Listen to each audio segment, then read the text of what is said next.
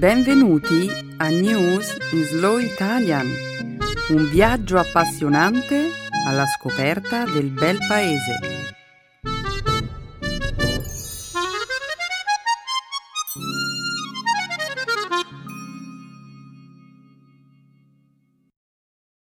Oggi è giovedì 6 luglio 2017.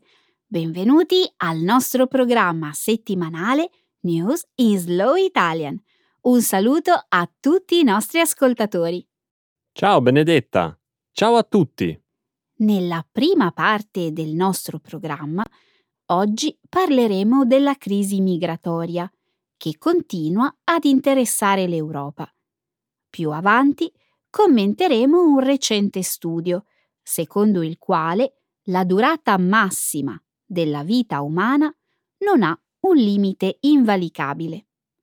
Proseguiremo poi con un commento sulla finale della Confederation Cup 2017 che ha visto in campo la Germania e il Cile. Infine concluderemo questa prima parte del nostro programma su una nota più leggera. Parleremo dell'edizione 2017 del Nathan's Hot Dog Eating Contest, una gara che si è svolta a New York nel giorno dell'indipendenza, lo scorso 4 di luglio. Io non so se avrei scelto queste parole, Benedetta, su una nota più leggera. Davvero divertente, Nicola. Avrei dovuto dire su una nota più pesante. Benedetta, secondo te questo dovrebbe essere il nostro feature topic per la sessione di Speaking Studio di questa settimana? E tu pensi che il nostro pubblico abbia molte cose da dire sull'argomento? Certamente. Un evento sportivo di questo livello non dovrebbe lasciare nessuno senza un'opinione. Beh, questo è certo. Ok, continuiamo a presentare il programma di oggi.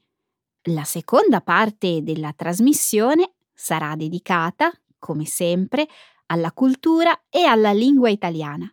Nel segmento grammaticale, oggi esploreremo i superlativi relativi. Infine, concluderemo il nostro programma con una nuova espressione italiana. Vederne di tutti i colori. Perfetto, Benedetta. Sei pronta a dare inizio al programma? Certo, che lo spettacolo abbia inizio.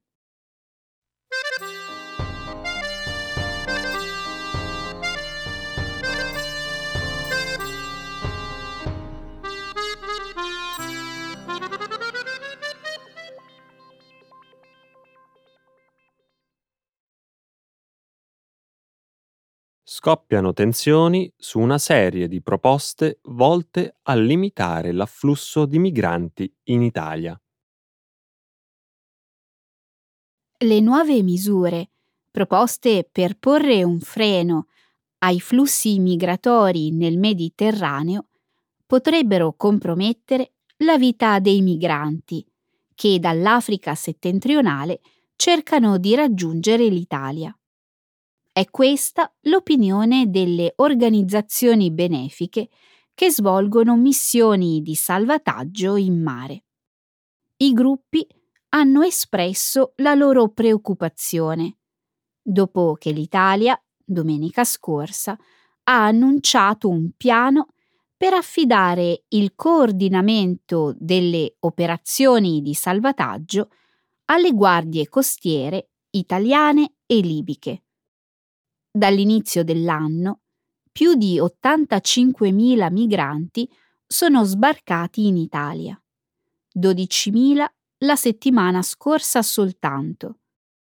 Da mesi ormai alcuni politici italiani e la Guardia Costiera libica sostengono che la presenza delle imbarcazioni delle organizzazioni non governative incentiva i migranti ad intraprendere la pericolosa traversata.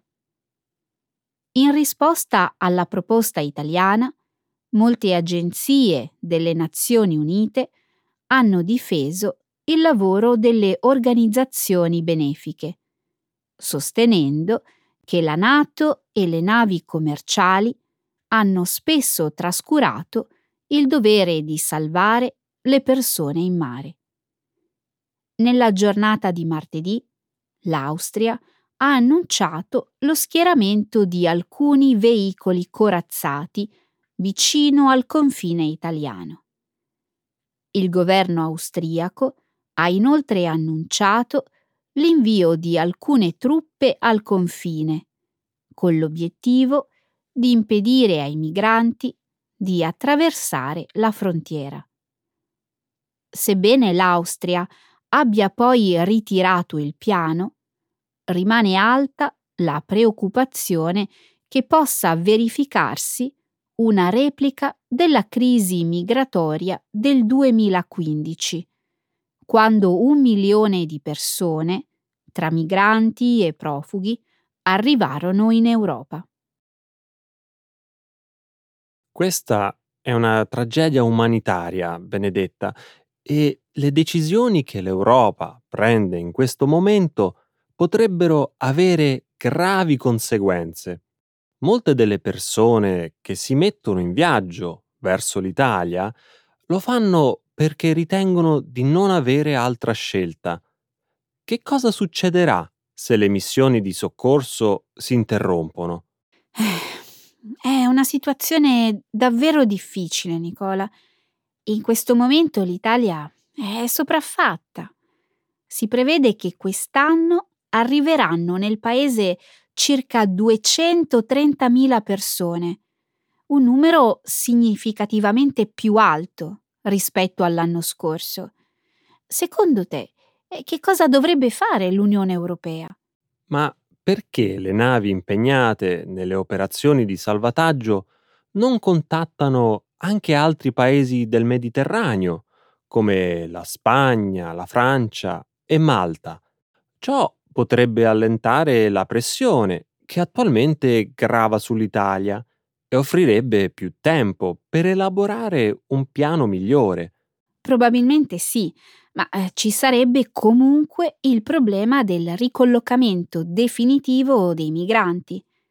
Ti ricordi che nel 2015 l'Unione Europea aveva promesso di ricollocare 160.000 richiedenti asilo che in quel momento si trovavano in Italia e in Grecia. Attualmente soltanto 20.000 persone sono state ricollocate e ora, dato che alcuni paesi rifiutano di accogliere i rifugiati e altri rafforzano i controlli alle frontiere, la situazione non può che peggiorare. Inoltre, Benedetta, l'attuale crisi migratoria sta assumendo delle forti connotazioni politiche. In Austria, ad esempio, ci saranno delle elezioni in ottobre. Il governo probabilmente teme che l'estrema destra possa vincere, in assenza di una posizione forte contro i flussi migratori. Nel frattempo, la vita di molte persone è in pericolo.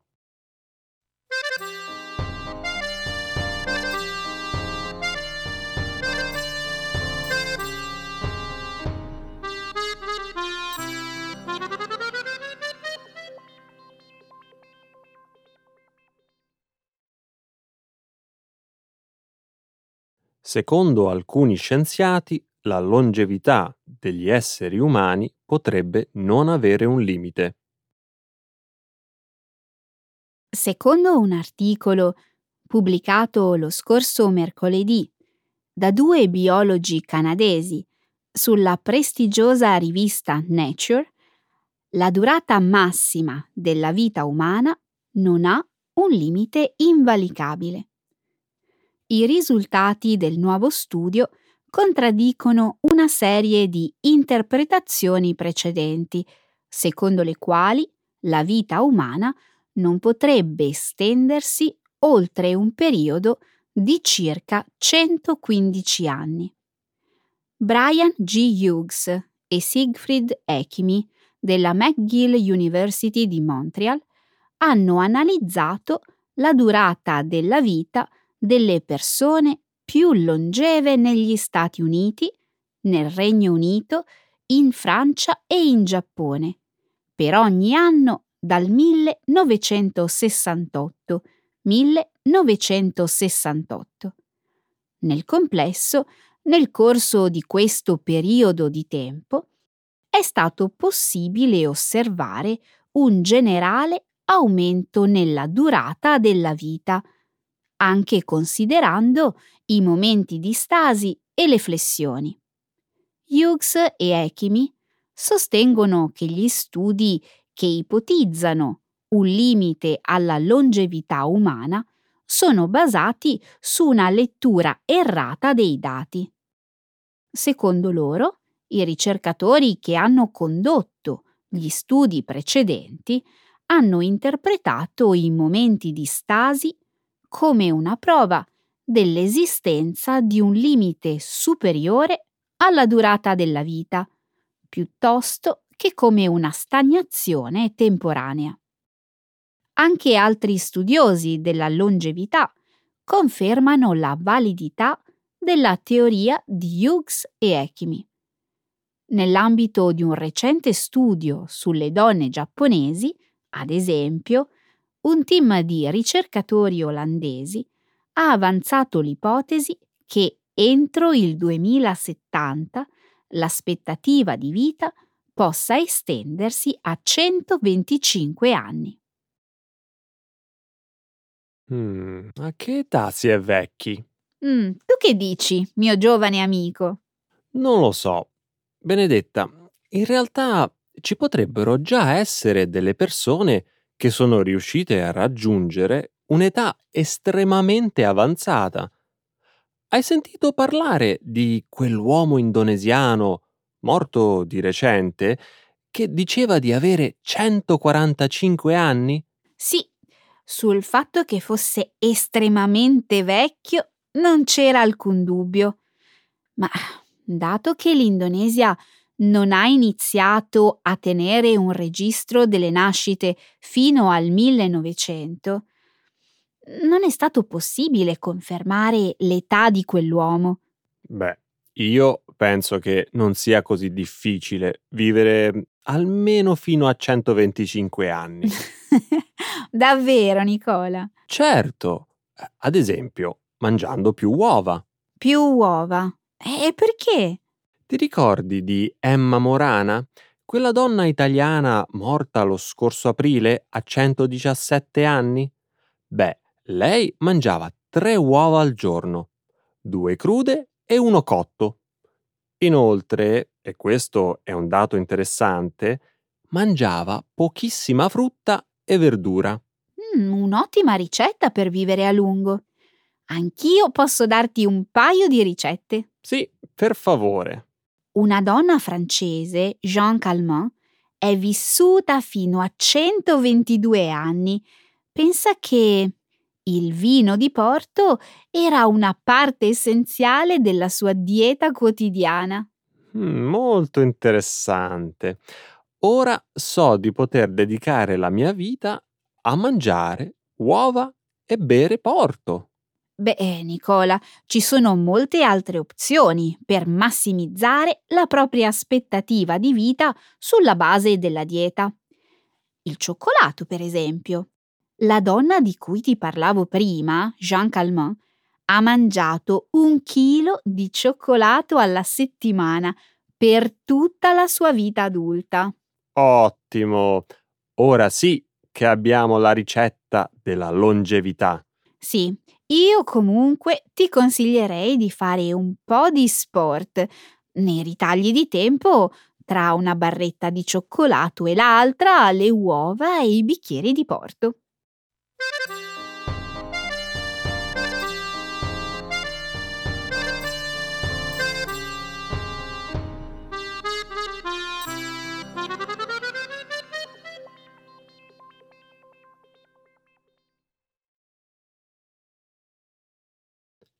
La Germania batte il Cile e vince la Confederations Cup.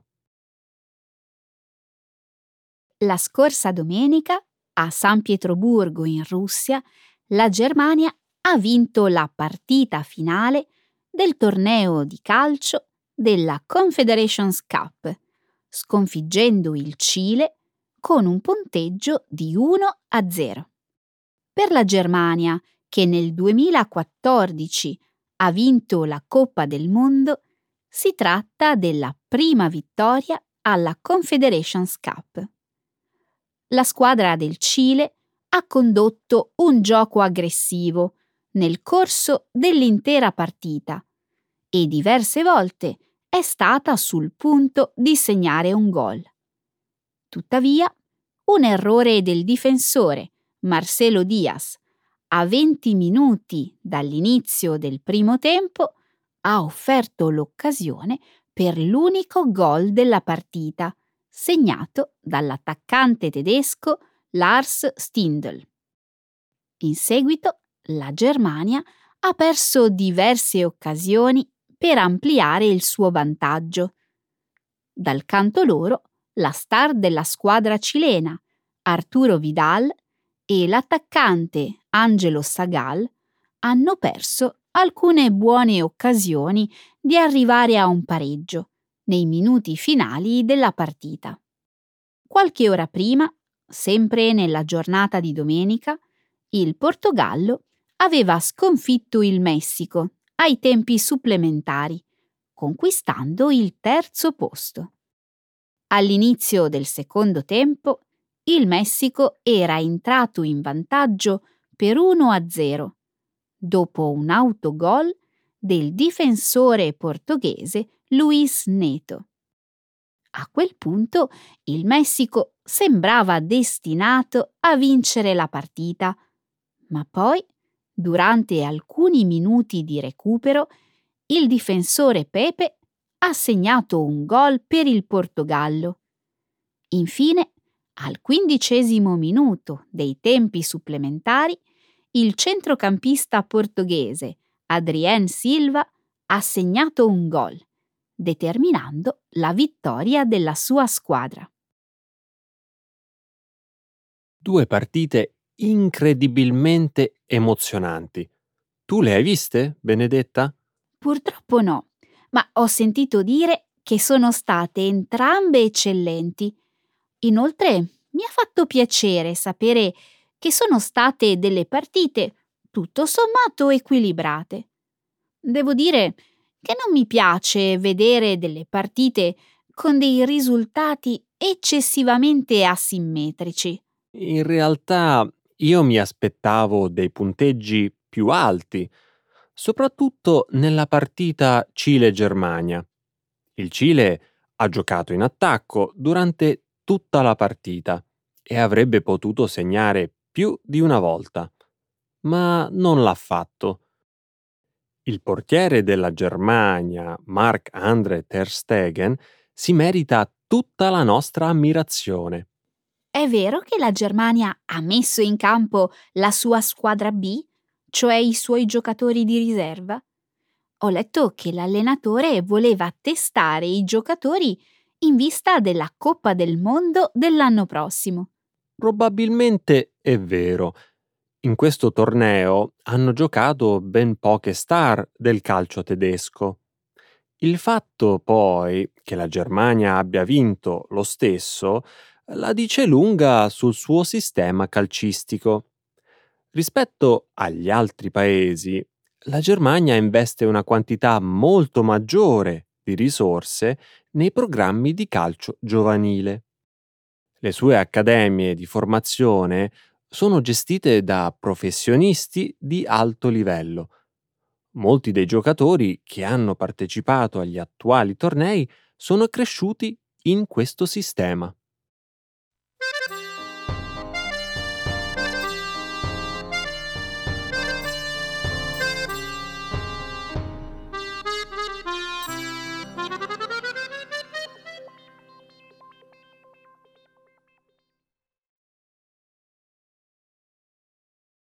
Joey Chestnut batte il suo record personale in una competizione annuale tra mangiatori di hot dog. Lo scorso martedì Joey Chestnut ha vinto il Nathan's Hot Dog Eating Contest per la decima volta, mangiando 72 hot dog in 10 minuti. Nel vincere la prestigiosa cintura di senape, il 33enne Chestnut, meglio conosciuto con il soprannome di Mascelle, ha battuto per due hot dog il record da lui stesso stabilito in occasione dell'evento dell'anno scorso. Da quando ha iniziato a partecipare alla gara, nel 2007, Chestnut, che vive a San José, in California, ha perso una sola volta. Martedì scorso ha vinto con un ampio margine.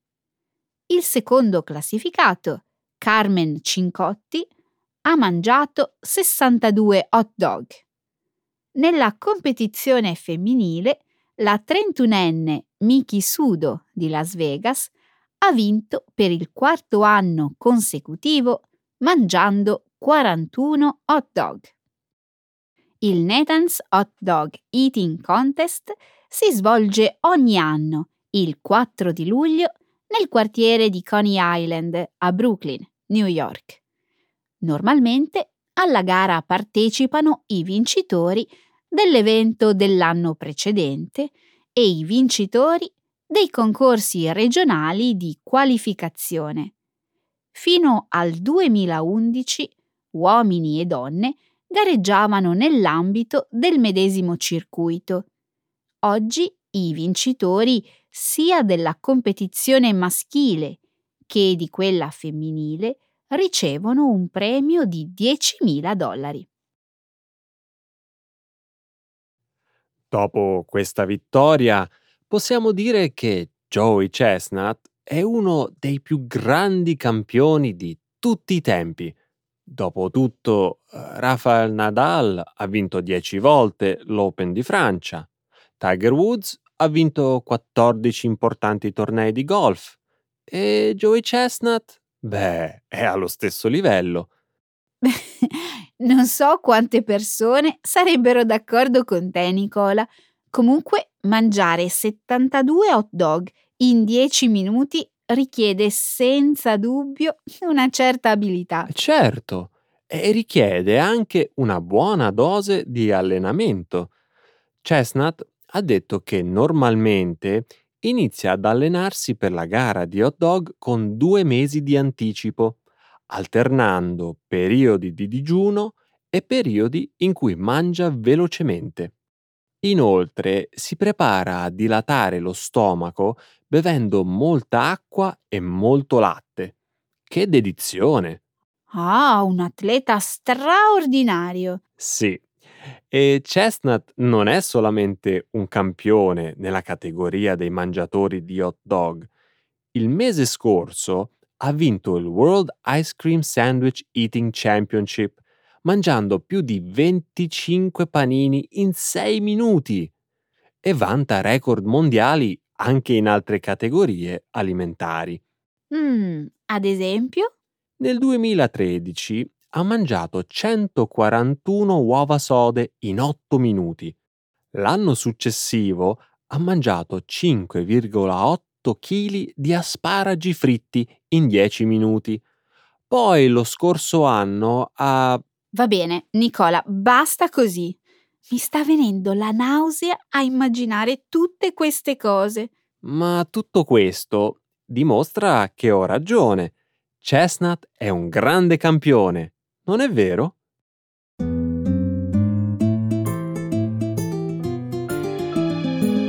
Adesso la grammatica. Per capire le regole di una lingua poetica.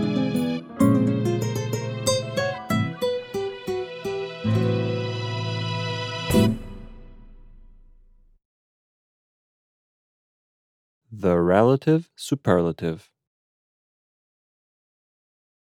Se mi chiedessero qual è la più folcloristica tra le tradizioni italiane, risponderei sicuramente le sagre. Sei d'accordo con me? Al 100%. Solitamente le sagre sponsorizzano un prodotto enogastronomico locale, oppure celebrano una ricorrenza religiosa, come il santo patrono della città.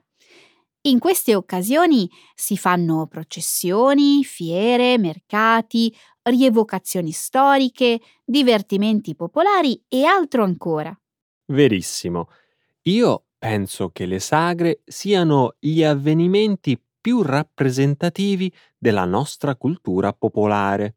Sono d'accordo con te, sono uno specchio fedele delle nostre tradizioni. Qualche tempo fa ho cercato su internet informazioni sul numero di sagre che si svolgono in Italia. Purtroppo non sono riuscita a reperire nessun dettaglio in merito. Hmm, strano che online non esistano questi dati. Forse nessuno ha mai pensato di fare un censimento delle sagre più importanti del nostro paese. Beh, se qualcuno mi pagasse per farlo, io il censimento lo farei volentieri.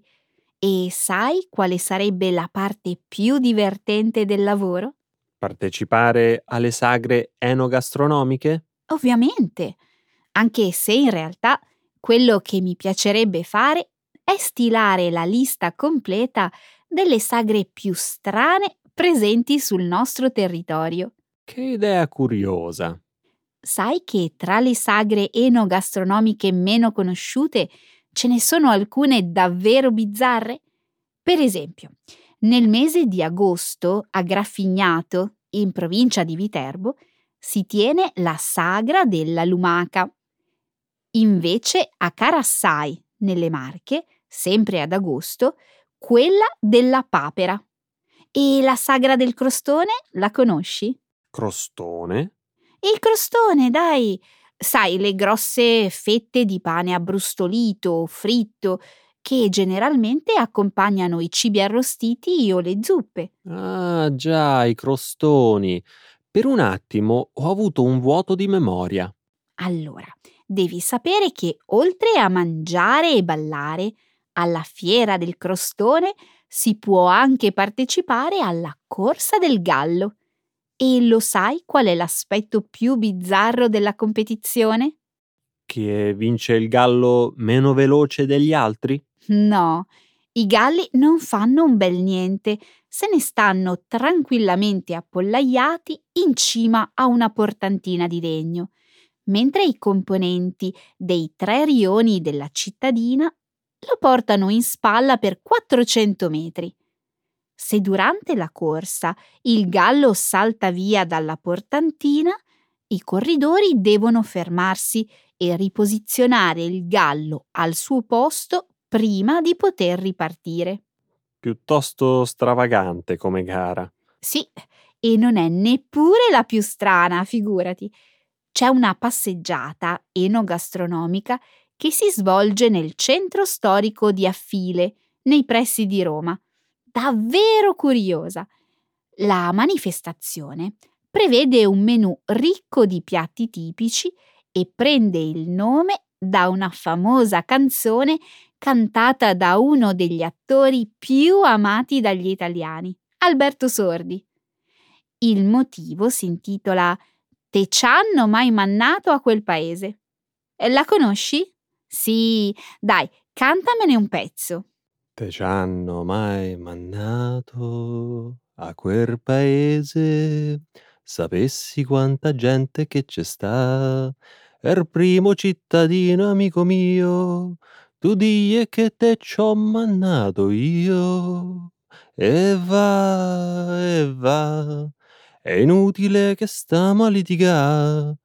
Tenemoci abbracciati stretti stretti che tanto prima o poi ci andiamo tutti a quel paese, tutti a quel paese, tutti a quel paese là. Ecco le espressioni, un saggio di una cultura che ride e sa far vivere forti emozioni.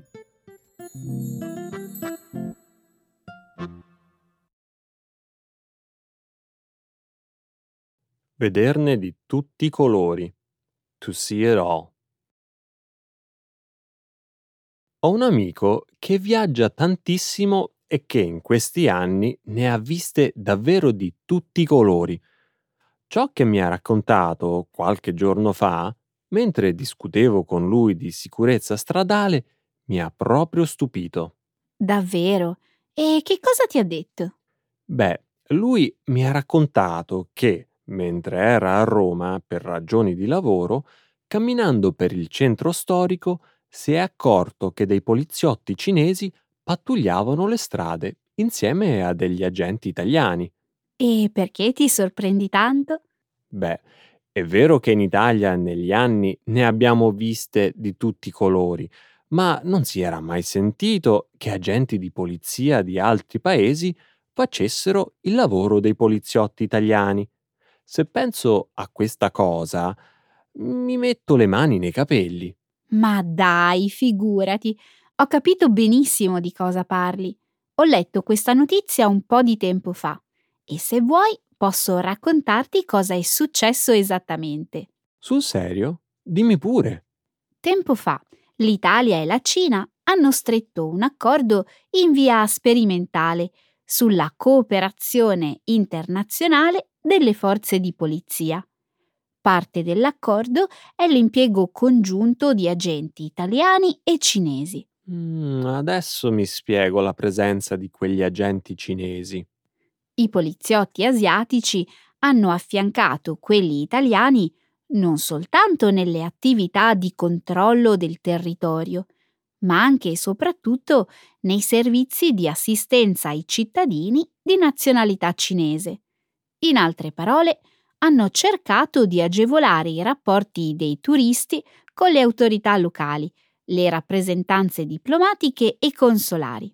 Sai se questo pattugliamento congiunto si è svolto anche in altre città d'Italia? Certo, gli agenti cinesi hanno prestato servizio anche a Milano, Firenze e Napoli, città dove generalmente si registra una notevole presenza di cittadini di nazionalità cinese. Molto interessante. Sono sicuro che i nostri poliziotti, che ogni giorno ne vedono di tutti i colori, avranno insegnato tanto ai loro colleghi cinesi. Sicuramente. Credo che anche i nostri agenti, quando sono stati a Pechino, abbiano imparato tanto dai loro colleghi cinesi. I nostri poliziotti sono andati in Cina? Sul serio? Chissà cosa avranno pensato i cittadini cinesi quando li avranno visti pattugliare in divisa lungo la muraglia cinese. Forse anche loro hanno detto come te ne abbiamo viste di tutti i colori, ma mai poliziotti italiani sorvegliare le nostre strade. Probabilmente hai ragione. Che dire, questo progetto mi piace. Sembra davvero utile, soprattutto con i turisti che arrivano in Italia e hanno problemi con la lingua, soprattutto nei periodi di maggiore affluenza. Sono d'accordo. Pensi che con il tempo vedremo sempre più spesso i poliziotti cinesi pattugliare le strade delle città italiane più famose? Io mi auguro di sì. Per il momento questo scambio bilaterale di poliziotti tra Cina e Italia è terminato. Visto il successo, magari verrà ripetuto anche negli anni a seguire.